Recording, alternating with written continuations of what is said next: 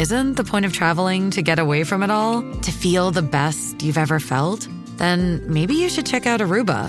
You'll spend your time relaxing on cool, white, sandy beaches and floating in healing blue water. You'll meet locals brimming with gratitude for an island that redefines what a paradise can be.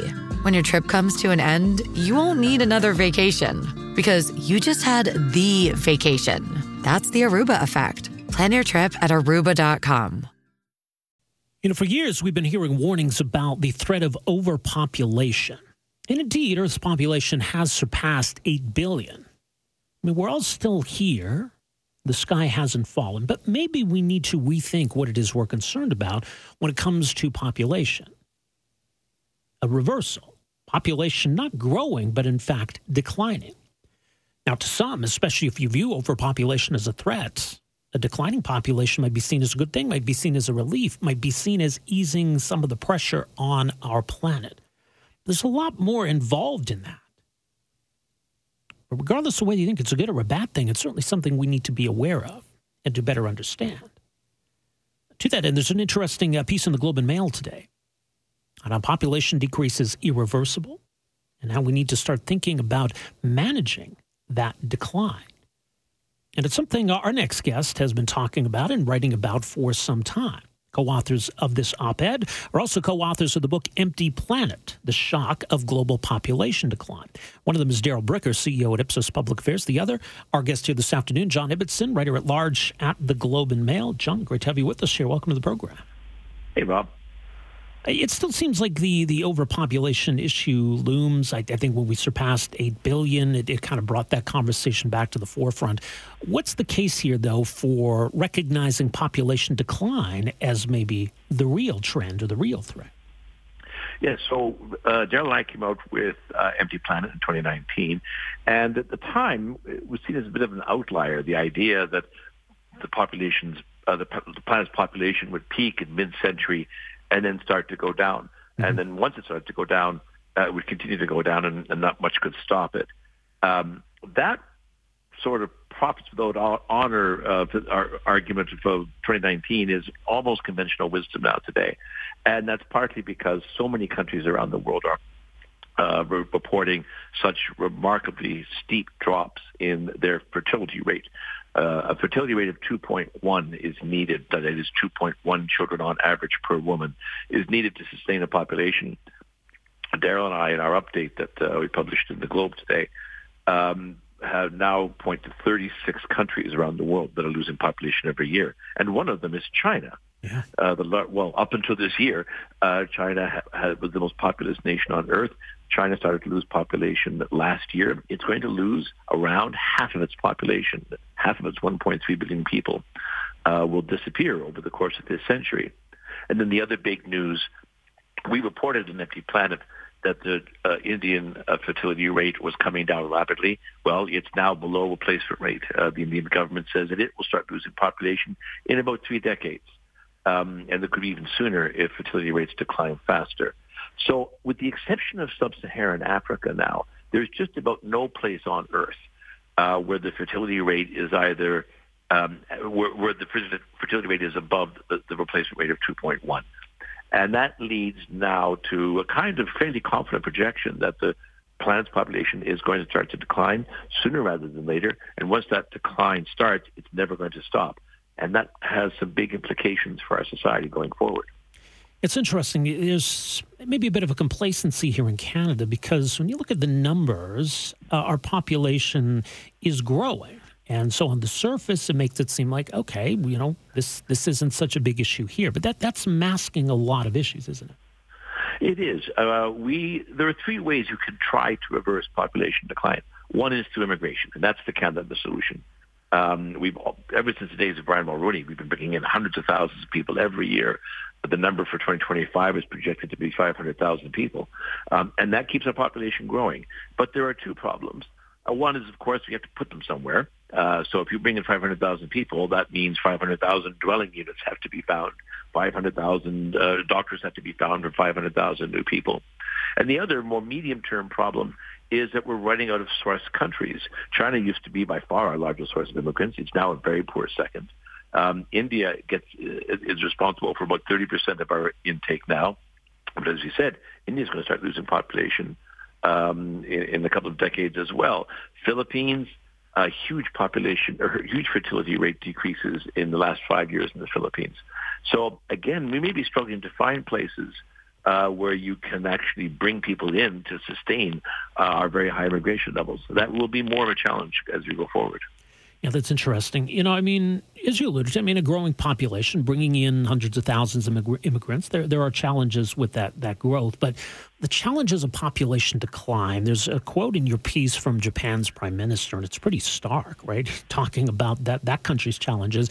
Japan is standing on the verge of whether we can continue to function as a society. Like that's quite a statement. So why is it so worrying for these countries that are now starting to see these decline? And you're starting to see uh, much the same in Canada as well, though not as severe. Japan is, mm-hmm. is sort of the leader in the population decline sweepstakes. Look, it's great for the environment. Let's get this right off the top. Fewer people on the earth means less of a stress on biodiversity, less of a stress on air and land and water, um, and it will aid in fighting against global warming. So the environmental side, it's great news. Um, and if the environment is your primary concern, this is a good news story. But there are economic consequences. When you have fewer people born each year than were born the year before, and that is the inevitable consequence of below replacement level fertility, you have two things happening. First of all, society gets old the average age increases. So there are more old people as a share of the overall society. They need health care, they need pensions, they need all the things that older people like me need.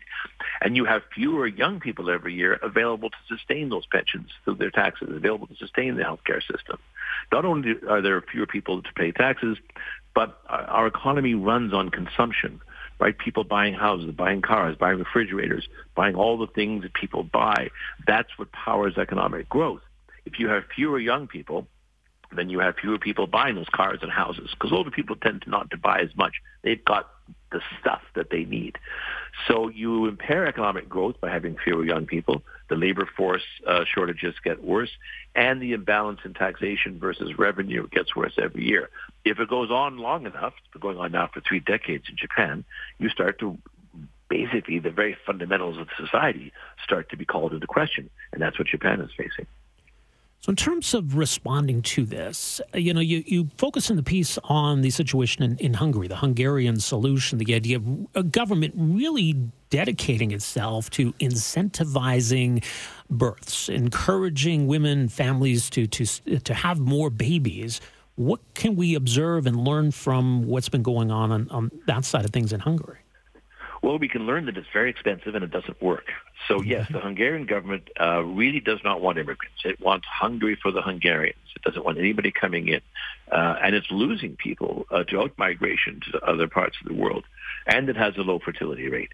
So the government's position has been that the way to reverse this is basically paying women to have babies. Um, a new uh, policy that just came into effect last month um, essentially says that any woman under 30 who gives birth to a kid no longer has to pay income tax. Um, if you have a family of four, the government subsidies are so generous that you're basically it's it's your income uh, looking after that family. There are housing subsidies, car subsidies, tax subsidies. Um, but it's a very expensive uh, proposition. Five percent of Hungary's GDP just goes to the maintenance of families, and it doesn't seem to work all that well.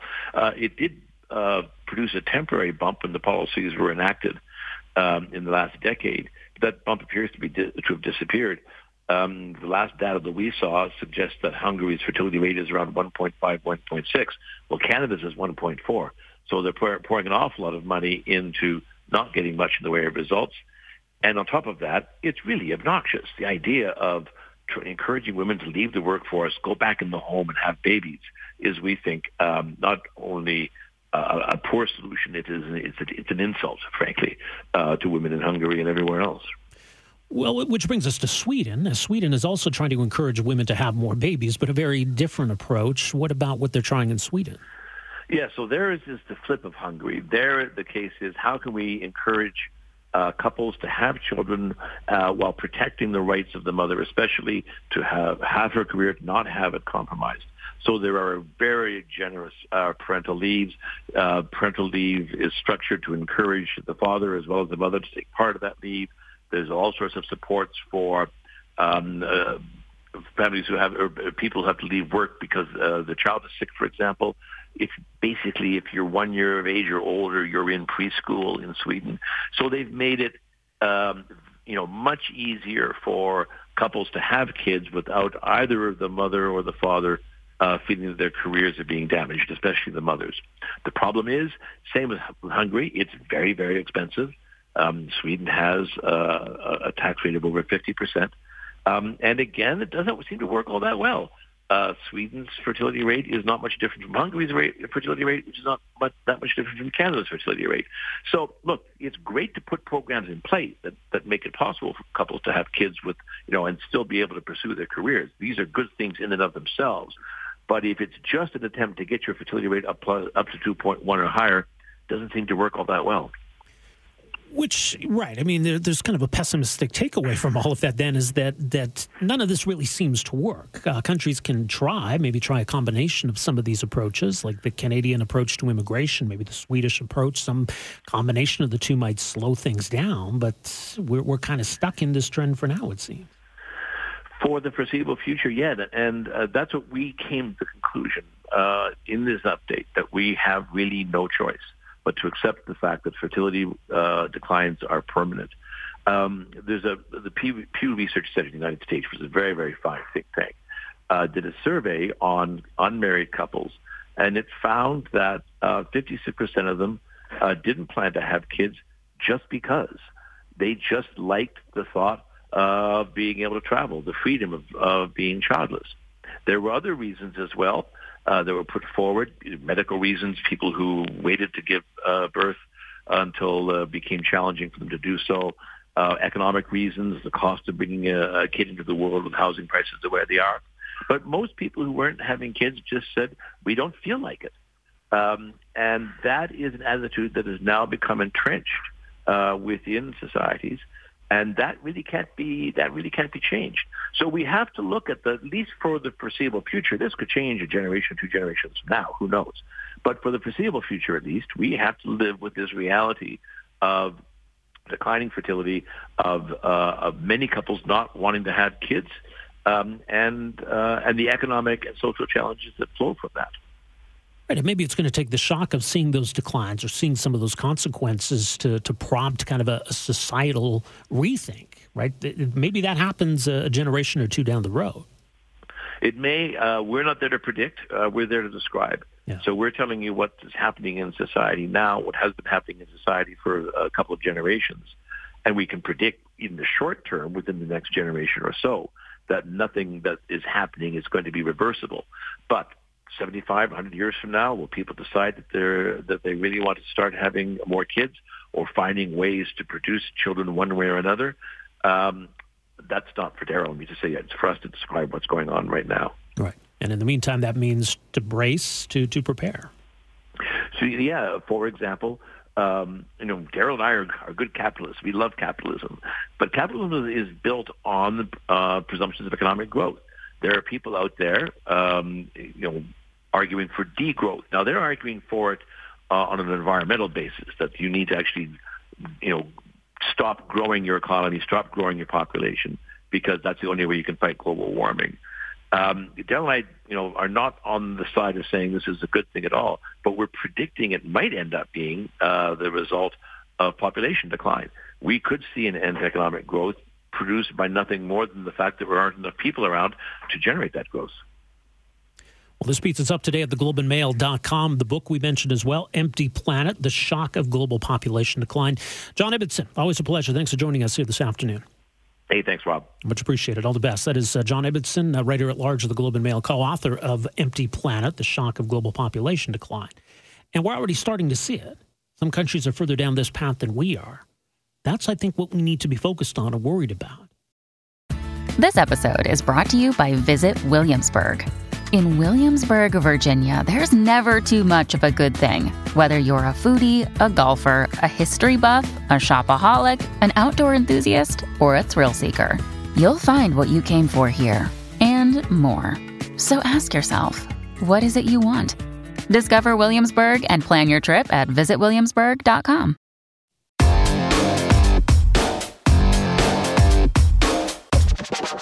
We had an Alberta budget tabled this week. The first under Premier Danielle Smith. I guess as far as the opposition are concerned, maybe uh, the last they're hoping uh, under this premier. But it, it's in a lot of respects a pre-election budget, pretty heavy on spending. Still manages to deliver a modest surplus, thanks in large part to pretty big gusher of resource revenues this year, just over eighteen billion dollars. Uh, so balancing the budget under those circumstances is a lot easier. Let's put it that way. But how much of an expectation should it be each and every year the governments deliver a balanced budget? To me, I think it's good fiscal policy, regardless of whether maybe you're on the right or on the left. If you support smaller government, smaller taxes, make sure that that matches, right? What you're spending is equivalent to what you bring in. But that applies on the left too. If you believe in, in more generous social programs, bigger government, then I think you have an obligation to go out and find the tax revenue to pay for all of that. There are exceptional circumstances. What we saw in 2020 and 2021 would be a good example, where running deficits was probably a necessity. But that's subjective. When is it okay? When is it necessary? When is borrowing justified? To me, ultimately, I think that's part of the democratic process. When it comes to fiscal policy and other matters of governing, you know, it's up to us as voters to decide whether government's made the right decision. Now, what's interesting is Alberta did have a law brought in by Ralph Klein that required the budget be balanced, a balanced budget law. It didn't last very long, not surprisingly. Uh, since then, we've had a lot of deficits, more deficits than surpluses for sure, by a wide margin. We've also had a lot of premiers over that time. Maybe that's a coincidence, maybe not. Anyway, one of the aspects coming out of the budget this year is the plan moving forward to once again make it mandatory for governments to balance the budget, to bring back a balanced budget law. How meaningful is that, given the governments can ignore that law, can change that law, can repeal that law? Maybe there's other ways of enshrining that. Joining us uh, for some thoughts on all this, very pleased to welcome the program here this afternoon, Ted Morton executive fellow with the School of Public Policy, professor emeritus of political science at the University of Calgary. Of course, of course, a former finance minister here in the province of Alberta himself, Ted Morton. Great to have you with us. How you doing? Good afternoon, Rob. Uh, good to be with you again. So, what do you make of, of this talk of uh, once again bringing back or bringing in uh, a balanced budget law? Well, as you might imagine, I'm, I'm uh, I support it. I think it's a move in the right direction, but uh, I think you also know I've, I've written about this in the past, and mm-hmm. uh, I fear that unless it's uh, constitutionally entrenched, in other words, put beyond reach of the next the next government that wants to win the next election, and by uh, spending a lot, that it uh, it won't stand up. I was I was there in uh, the early 2000s when we uh, began to ignore the Klein law and finally uh, uh, finally uh, repealed it. Mm-hmm. And uh, unfortunately, uh, I don't care what political party it is, almost any party in power is going to put short-term partisan interest winning the next election ahead of the public good, which, as you just said, uh, is a balanced budget. Well, but it's interesting because winning an election means getting votes from the public. So if if the public is okay with something, isn't it by definition then we've decided collectively that it is the public good. Yeah. Alberta is uh, in a unique place. We're both blessed and cursed with these uh, large renewable, uh, non-renewable revenue mm-hmm. sources from oil and gas. And uh, in good times when prices are high, uh, it means that the government can spend a lot of money that that that the vote that voters and Alberta residents aren't directly paying for, right? Most other most other jurisdictions, if you want more health care, more schools, better roads, cleaner water, you have to pay for it with taxes. In Alberta, uh, a lot of it is paid for uh, by uh, revenues for, from oil and gas. Right. Uh, but of course, oil and gas is a non-renewable resource. It's going to run out at some point, and also it's extremely volatile. And so the concerns that I've had and uh, many other, I guess, academics that had, who step back and look at it is if you spend like crazy in the good times, uh, then inevitably oil and gas prices decline. You're left with deficits. And again, uh, I would ask you and and and, and who's list people are listening today. When Ralph Klein became premier in 1992, the debt the deficits um, created by the previous decade, mainly by the Getty government, the interest on the debt was consuming over 20 percent of all government revenues. In other words, the government was in a situation that you know sometimes our teenagers get into where they're paying more uh, on their credit cards than uh, they are even than they can afford. Right, twenty mm-hmm. over twenty percent. So that's non-sustainable, and as you said, not in the public interest. Yeah, it's interesting because you know this all this borrowing is not consequence free, as we've seen.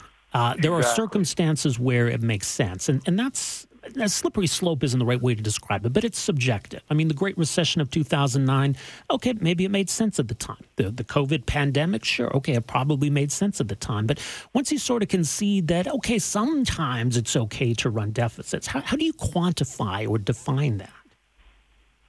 Again, I, I think I've, uh, I, I, I alerted you to that paper I wrote back in 2018 that looked at some of uh, what some of the U.S. states do. And most of them, I think, I think 49 of the 50 states have balanced budget laws, but they usually build in some flexibility to the effect that the budget has to be balanced, say, over a four-year span. And again, as in Alberta now, in most states, four years is the term between elections.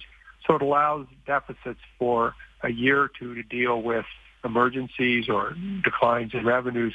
But the mandate is before you go to the next election, um, you got to get back to uh, back to uh, no debt, mm-hmm. and uh, I think that kind of flexibility can be built in to deal with the unforeseen events that that you correctly uh, referred to.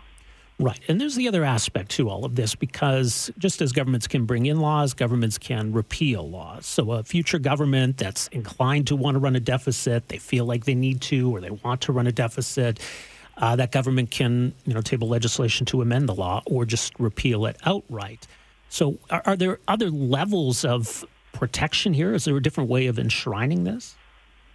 Yeah, well, this this was the point of the piece I wrote a couple years ago that you bring in a balanced budget law such as this, such as Premier Klein did. Uh, you bring in uh, a, a, fiscal framework, which is also something that uh, uh Minister Toews brought in in terms of uh, growth and expenditures. This is all fine, and it works as long as in Alberta, as long as you have strong oil and gas prices and strong uh, revenues coming to the government for that for that purpose. But when they don't, then you're in trouble, and uh, and you get the pattern that we we've seen. So what I argued for, and, and what most states have, U.S. states have, is that these rules, the balanced budget rule, the, the, the increase in spending rules, are constitutionally entrenched. In other words, they can't be can't be changed uh, by a simple majority vote. And of course, by definition, in our in uh, our parliamentary system, the government of the day, by definition, has a majority. So you have to put for these for these rules to work, you have to put them beyond the reach of a simple majority vote. And that means some type of constitutional entrenchment. That means to change them, you either have to have much more than just a 50% vote and or a, um, a, a, vote, uh, a vote uh, to the public to approve, to approve it. Well, and that's quite a process, though. Changing the Constitution is not easy. No, it, it's it's not easy, and provincial constitutions in Canada are somewhat complex, but uh, we in in Alberta twice in the last uh, in the in the four decades I've been here, um, governments have passed laws that cannot be that are semi-constitutional in the sense that they can't simply be repealed by the next government. One is uh, something most people aren't aware of, something called the Métis Settlements Act back in 1989, and then also another, I think it was a Klein, yeah, Klein. Uh, Klein uh, rule that said any constitutional amendments that Alberta is being asked to approve must first be put to a uh, to a, uh, a vote, uh, not not a vote in the legislature, but a, uh, a vote uh, for of all Albertans. Well, yeah, and it'll be interesting to see where this all goes because we're we're in a phase right now where you know, balancing the budget's a lot easier. We, we've got, you know, pretty substantial resource revenues. But, I mean, do we need to get to a conversation? We're not just, you know, we're talking about better fiscal policy. You know, we're looking at the whole picture. Do we need to change our approach to resource revenue? Should we rely less on it? Uh, all of these kinds of conversations that it feels like we kind of keep kicking down the road here in Alberta. Well, uh, some people would say it's it, we're a bit too late, but if you if you look at how other uh, resource-rich jurisdictions have managed this blessing and the curse. It's both a blessing and a curse. The two other examples are Alaska and Norway. And they've done a much better job of taking uh, non-renewable resource revenues, putting them beyond the immediate reach of the government of the day, and using those revenues, the earnings. From, this is what the Alberta Heritage uh, Savings Trust Fund was supposed to do. Right. That the revenues go into that, and then the only thing that governments can access are the earnings off of that. That's how Norway has, and, and Norway now has something over a trillion dollars in what is the equivalent of uh, our our heritage savings trust fund. So it's not too late to do that. It's too bad we didn't stick with the rule back the way Lougheed set it up in uh, in the 1970s, but the reason we didn't, again, was because it was just by statute. It wasn't constitutionally uh, entrenched. And so any government of the day, and uh, by the mid-1980s, the Getty government could go in and fiddle with that so they could get their hands on resource revenues to do more spending and try and win the next election. We'll leave it there uh, for now. We'll see where things go on, on this front. Uh, Ted Morton, appreciate your insight on all of this. Thanks for joining us here this afternoon. You're welcome, Rob. Much Thank appreciated. Uh, you go. That's uh, former Alberta Finance Minister Ted Morton, Executive Fellow of the uh, School of Public Policy, Professor Emeritus, Political Science at the University of Calgary. Uh, so his belief that yes, we should have a, a, balanced budget law. We should go one step further and, and constitutionally enshrine that, that would actually put some teeth behind it. And it's one thing for a government to ignore or repeal a law, but if something's in the Constitution, that has a lot more weight.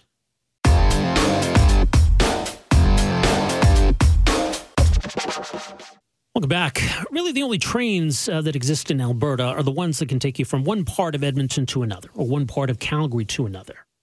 Uh, LRT, as it's known. In terms of passenger rail, it doesn't really exist. And, and frankly, you know, it's an issue right across the country.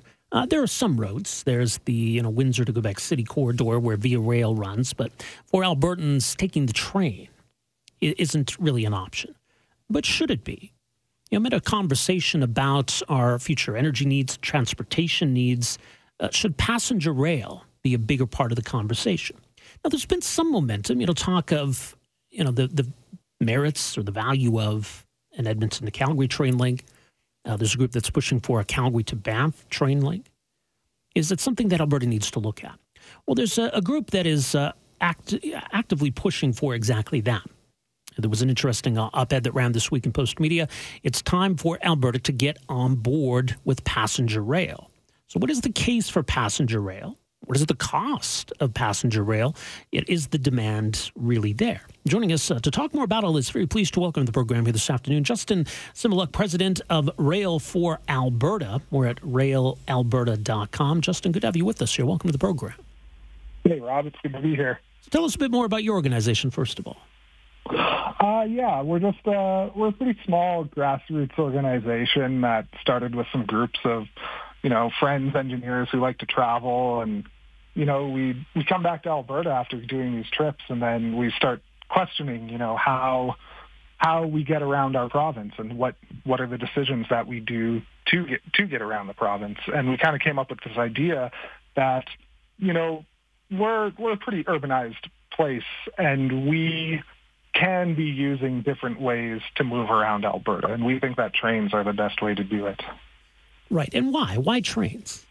You know, they're a lot of people kind of question that up about, you know, like we have highways and we have buses or whatever, but, you know, trains are fast, they're comfortable, they're sustainable, they're good for the environment. They kind of hit all those points that governments who talk about climate change and development and sustainability, trains kind of hit all those points on what governments say they want to achieve. So that's the focus that we've kind of pushed towards. Okay, so when we talk about uh, passenger rail, I mean, like I say, there's been a couple different ideas that have sort of been out there. Uh, you know, Edmonton to Calgary seems to be the, the focal point. So is, is that what you envision here? What about other projects like potentially, you know, Calgary to Banff? There's been some talk about. I, ideally, we'd like trains to go to every major center in the province. Calgary to Edmonton is obviously, you know, kind of the, the jewel, the big easy win, if you may. You know, um, the province is we're supposed to grow by millions of people in the next 20 years. I think the Calgary Edmonton corridor is supposed to have 80% of our population and have over 5 million people by 2050. So there's a lot of transportation that's lacking and a lot of choices that aren't being given to Albertans. And when we force everybody to drive, we kind of take away their freedoms to choose how they want to get around. So with our current system of forcing everybody into cars and forcing everybody onto highways, you know, there's there's lots of problems that comes with those. Every time we, it, it seems like every time we get a light snow, there's massive car crashes. You know, the QE2 gets closed, and it kind of comes off as very dystopian that we have this system that kind of allows and promotes these things. So, um, Calgary to Edmonton would obviously be a great first choice, but you know, there's this group that wants a train out to Banff, and with the recent road closures and problems that Banff has been having with vehicle congestion, it's one of those things that just makes a lot of sense. Mm-hmm. Well, and, and, I mean, I'm somebody over the years who's gone back and forth a lot between the two cities, and so generally there's there's three options that people have. They can drive, um, you know, which you have the convenience of your car, but potentially some of the other issues that you alluded to. There's the option of taking the bus, uh, and and you know that's that's maybe more affordable than flying. Uh, not quite as quick. Flying's the other option where you can get from Edmonton to Calgary or vice versa pretty quickly, but there's a cost. So, with those three options in mind, you know, is there uh, enough of an advantage on any of those points that that passenger trains would have? Absolutely. Um, the recent, or not recent, but the studies that have been done between a train between Calgary and Edmonton, uh, it'll it'll beat flying time wise, hands down. And then you get the benefits of going city center to city center if you need, or you know, depending on how a system gets built, it doesn't need to be one stop just in one city, and there's benefits to those commun- communities along the way where they're getting direct connections into these major centers too. So, you know, you can live in a place like Crossfield and have a very easy commute that's fast or reliable, a lot more reliable than having to drive on the QE2 when it snows. So we think there's passenger demand there. Like the studies in the province have said that there's passenger demands there, but it's just whether we, you know, we want to get past this idea that trains are not what we should use. And I think we've become so far removed from using trains to get around, specifically in Western Canada, that it's almost forgotten about how good they can actually be for communities. What about the cost? Like, what's a reasonable figure, do you think, for uh, a passenger rail link between Edmonton and Calgary? And is that something government should fund? Is that user funded? Like, how, how do we get over that obstacle? I mean, there's there's always a cost to everything, and it's hard to say like how much would it cost because it kind of depends on what you want to do. Like, if you want to put a high speed train down, it's going to cost more money. If you want something a little bit slower that connects more communities, then you know you're gonna you're gonna lower your costs down like that too. But as far as it goes, you know, like transportation's a service that we provide in this province. You know, we don't we don't charge people to we don't charge people to use highways. We don't expect public transit to make money. And if we're to you know, look at this region of Calgary and Edmonton as more of a mega region and more economic potential, then we should looking at the cost of what it is is kind of the wrong question. We should be looking at the cost of what it, what inaction is going to cost us. Well, okay, but I mean, you know, WestJet makes money on flying people from from Edmonton to Calgary. I mean, if, if it was via rail running people back and forth, I mean, they're, they're a private entity, but I mean, do you envision this more as a, a, public service, like public transit, but, you know, on a bigger scale? I mean, it, it all depends. It all depends the route that would, it would want to go. Like, you know, via rail's a semi-private entity, I guess, with heavily subsidized, yeah. but like, Via doesn't necessarily provide the service that we would need in Alberta. And you know, it's it's almost to the point where I would say we don't even have a passenger train with Via. And you know, we'd like the government to look into this more so that we could have this made in Alberta transportation solution instead of having to hope that Ottawa could possibly bail us out of something and we could have a little bit more control over giving Albertans those options of how they do want to move around. So uh, should we be looking, if we're going to go down this path, looking at you know high speed rail then, for example? There's there's like very few places in the world where high speed rail can make a lot of sense, um, and they're usually coupled, you know, city pairs. Calgary and Edmonton could be a good place for high speed rail, but I think when you go the high speed rail route, you really do miss out on those local connections. You know, mm-hmm. the Crossbury, the the Crossfield, the Didsbury, you know, the Ponokas, the Leducs, those kind of things.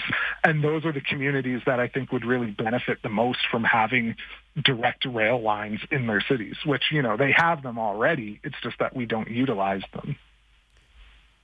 You know, there's we, we just had a budget come down this week. I mean, it doesn't seem like this is uh, a priority item for the Alberta government or any other level of government. I mean, are, are, what's your level of optimism that you know this this is going to happen in our lifetime?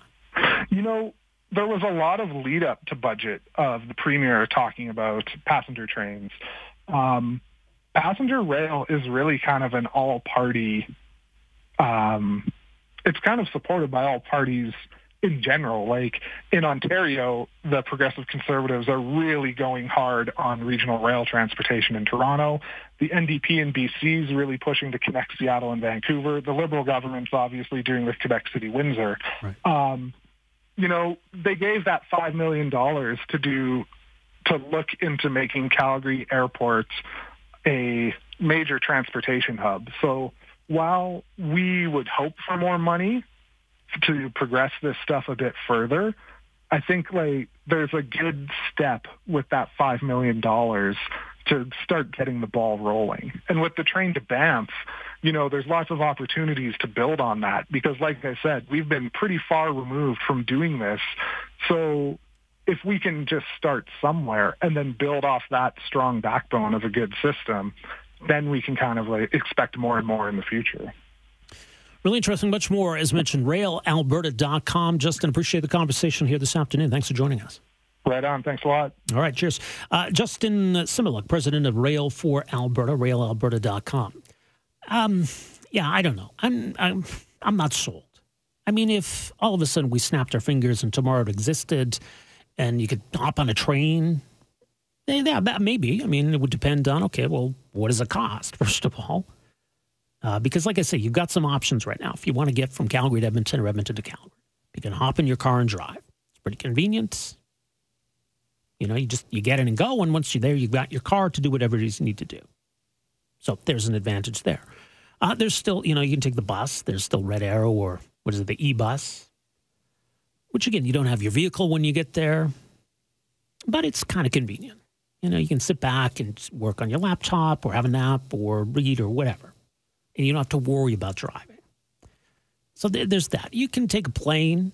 Now the flight itself is quick, but yeah, it's you know when you got to get to the airport early, it takes away from all of that. So that that's an issue. So what would be the selling point of rail beyond? Oh, it's new and cool. Yeah, that's only going to get so far. Like it's got to have some advantage. What's the advantage? If it's not high speed rail, it's not really speed. I don't know how affordable it would be, depending on how much we plan to subsidize it. So that would be my concern. Uh, that I don't know that it would necessarily stand out as a more attractive option than those other three. But maybe I'm missing something. This episode is brought to you by JLL. Get an insider view into the world of commercial real estate with JLL's podcast, Trends and Insights The Future of Commercial Real Estate. Whether you're curious about making cities more sustainable, the evolution of office space, or AI opportunities, this podcast will help keep you a step ahead. Tune in for candid conversations with business leaders about the biggest trends impacting how we live, work, and play. Subscribe to Trends and Insights now at jll.com slash podcast.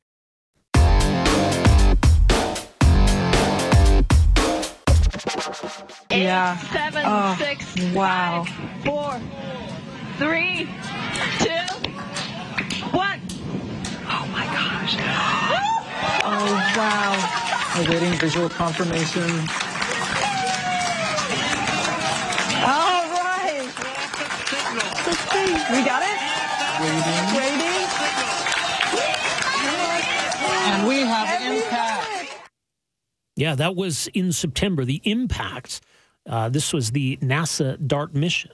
This rocket impacting an asteroid, slamming into it at a high rate of speed with the express purpose of affecting that asteroid. The whole idea here was to see if an asteroid were coming toward us, if an asteroid were set to collide with Earth and potentially represent an existential threat, could we do anything about it? Could we stop it from happening? Now, it's been the stuff of science fiction, like the movie Armageddon, where they train the uh, oil rig drillers to be astronauts, and they basically go and blow up an asteroid. You know, all works out well in the end. You don't need to blow up an asteroid, which is the good news. You just need to affect its route, its speed. That if it's set to intersect with us, make sure it gets there sooner or gets there later. That was the idea here. So on September 26, 2002, the DART rocket crashed into this uh, asteroid, Dimorphos. Now, th- that rock posed no threat to us, but it was selected as a test to see if we could do this. So the impact proved part of that, that yes, we did it. The rocket hit the rock, step one. But did it work? Now, initially, in the aftermath of the impact, there were some very positive signs that, yes, indeed, we did slow its orbit. We did knock it off by about, initially, they thought seven minutes.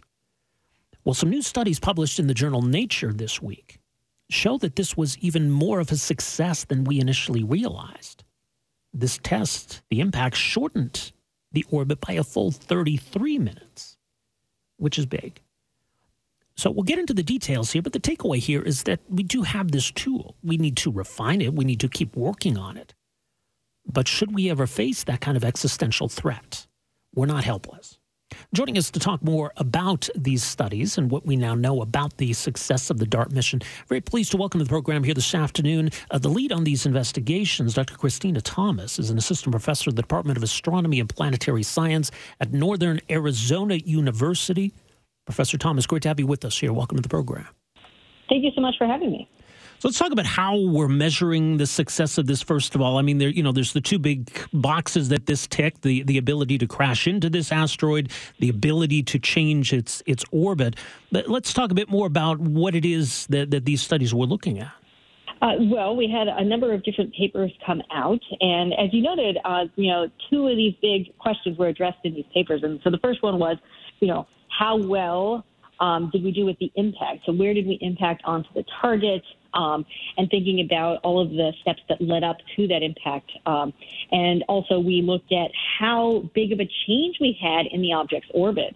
And so, just to you know, to remind folks who may not be thinking about this, we impacted into the moon of a, a larger near-Earth asteroid. And so, this moon is called Dimorphos, and it, it circles around Didymos, and it used to do, take nearly 12 hours to do that.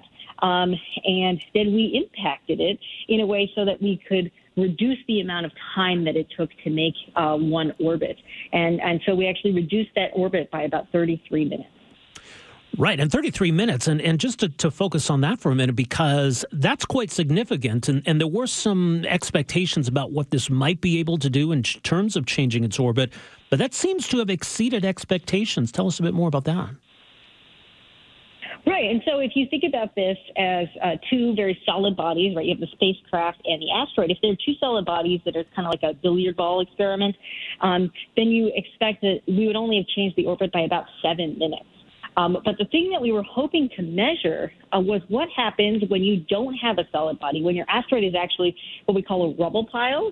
Uh, it's made of a bunch of smaller um, objects that are held together by gravity and, and static forces and things of that nature. And so when you impact your spacecraft into that, a lot of material is going to be ejected uh, from the object. And that material has its own momentum with it. And so it's kind of like an extra kickback to the system that adds to that uh, orbital motion change. Um, and so we were trying to measure uh, what we call that momentum enhancement. And so that's essentially what's all tied up in that ejected material. Um, and so, uh, like I said, uh, if we only had solid objects, we would see a period change of about seven minutes. And so, to get something that's 33 minutes means that that ejected material had a lot of energy associated with it, which is huge because that means um, that we can count on that ejected material if we actually needed to use um, a kinetic impactor like this one in impacting a spacecraft into an asteroid should we need to use it for asteroid deflection in the future. And, and this is important. I think maybe, you know, to, to the layman, there's sort of a, a, perception that if an asteroid's coming at us, it's just kind of barreling at us in, in a straight line. And whether we slow it down or speed it up, it's still coming at us. But essentially, the threat is that our orbit could intersect with its orbit or an asteroid's orbit. So if we're changing uh, its trajectory, if we're altering its course in that sense, then that would mean it, it would miss us, right? Exactly, exactly. It, it's uh, you know I like to think of this as if uh, two cars were headed to the same intersection and were going to collide in that intersection. If one of those cars was to speed up or slow down, they would both go through the same intersection but at different times, so that collision would no longer take place. Right. Uh, so making the collision was was you know part of the challenge here, and, and that was one of the aspects of the, the study looked at our, our ability to target what would be large space rocks, but from this distance, you know, we're really zeroing in on something that, that comparatively is is quite tiny. So what what do these studies tell us about our ability to detect and to target objects like this? Uh, you know, there's a, a couple of sides to that. You know, the first side is that we spent years uh, observing this system before the impact uh, with telescopes on the ground. And so, using all of those telescopes, we were actually able to get a pretty precise understanding of exactly where it would be in space, uh, which was really important uh, for the overall trajectory from the moment that we launched. Uh, but once we got there uh, and we're approaching, we had a really great system called SmartNav, um, which was essentially taking images of that system and using those images uh, to make slight changes to the trajectory so that we could stay right on track. Um, and there are a couple of really great videos that have been put out with various different press releases of exactly how that object was centered in the frame. And for anyone who saw um, the images that were coming down right before impact, you saw that we actually did a really phenomenally good job. You know, the asteroid was uh, directly in the center of the frame as, as, we were approaching, and we did a very nice job of hitting uh, very, very close to the center of the object. So, what's the, the framework here that this helps to establish? Where do we go from here then in terms of, you know, starting to, to build something that could be a, a potential defense, that in the future we might be able to target something uh, that actually is a threat to us? Right. So there's two sides to, to planetary defense. And so kind of the next question here is, all right, well, let's move forward with discovering more of these objects, especially objects that are in the size range that Dimorphos is in. And so the next uh, mission out of NASA's Planetary Defense Coordination Office is called NEO Surveyor. And that's going to be a space-based telescope that is uh, charged with discovering these objects. Uh, and then we can move forward to thinking about um, where these objects are, uh, what their trajectories are, when um, they might come close to Earth, and if there's any uh, risk of impact. Uh, and then from here, um, you know, with thinking about um, what would we do, how would we deflect an asteroid, we can really build on the knowledge that we have right now. You know, this is just one test uh, and it's taught us a lot. Uh, you know, we used to have no information like this, and now we can really build on what we have now to think about how we might want to approach it. If it's a different kind of asteroid or a different kind of trajectory, uh, various different questions that we can start to put together and really think about what all of our options are if we actually need to deflect an object. Now, Dimorphos is, is about 160 meters across, so that's roughly, I, I think, around half the size uh, uh, of the Eiffel Tower from what I've seen, or it's, it's slightly larger than the Statue of Liberty, somewhere in between, is some of the comparisons I've seen. So, if we were talking about right. something bigger, like even Didymos uh, itself, which I think is about almost 800 meters across, or even larger than that, uh, how does how does that varying size, or something that is much larger, how does that that affect or change all of this? Well, I mean, the other factor that we need to consider here is how much time do we have to deflect an object? Yeah. Uh, if you deflect it really far in advance, then even a really small change will propagate forward in time, and then it becomes a larger change at the moment that you need it to be. Um, and so when we think about the results from DART, and specifically this uh, enhancement in the period change that comes from uh, the ejected material, um, we can start to think that like a relatively small spacecraft can actually deflect a larger object than what we originally thought. Um, or maybe, you know, on the flip side, uh, deflected a little bit later than we originally thought. Maybe we need a little bit less time. And so all of these are factors that come together. Um, but, you know, it, it really depends on how much time we have and how big the spacecraft is going to be. And all of these, uh, all of these things are going to be considered should we actually have to deflect a larger object. But being big picture here, this is encouraging, right? Because we're, we're not helpless, I think is the takeaway here in the face of, of this kind of a threat. We know what we're capable of and, and, and we can build from here, right? Exactly, exactly. And So it's really exciting uh, to actually have this information so that if we need to use it, um, we know where to start. Absolutely. Well, we'll leave it there. Professor Thomas, again, appreciate your insight uh, on all of this, and thanks so much for making some time for us here this afternoon. Of course. Pleasure to be here. There you go. That's Dr. Christina Thomas at Northern Arizona University, uh, lead investigator on these four studies, uh, nature.com, if you're so inclined to want to read through them. Uh, but, you know, the short version, what is it, the uh, TLDR, as they say? This worked. We identified this space rock. We shot a rocket at it. The rocket hit the rock, and it slowed its, its orbit by 33 minutes, as it turns out. So that's pretty good. Now, it would be a different challenge, I guess, if it were something much bigger. You know, first step is detecting it. If you don't have enough time to respond, it's all kind of a moot point. So we do need to be aware of where these potential threats are uh, to make sure that we have enough time if we need to, to to mount some kind of a response. But this is all very encouraging. We can do this, right? It's not just science fiction. Thanks for downloading and listening to the podcast. Don't forget to subscribe, rate, and review for free at Apple Podcasts, Google Play, or wherever you find your podcast. You can also find me on Twitter at Rob Breckenridge, and you can email me, rob at 770chqr.com. Talk to you next time.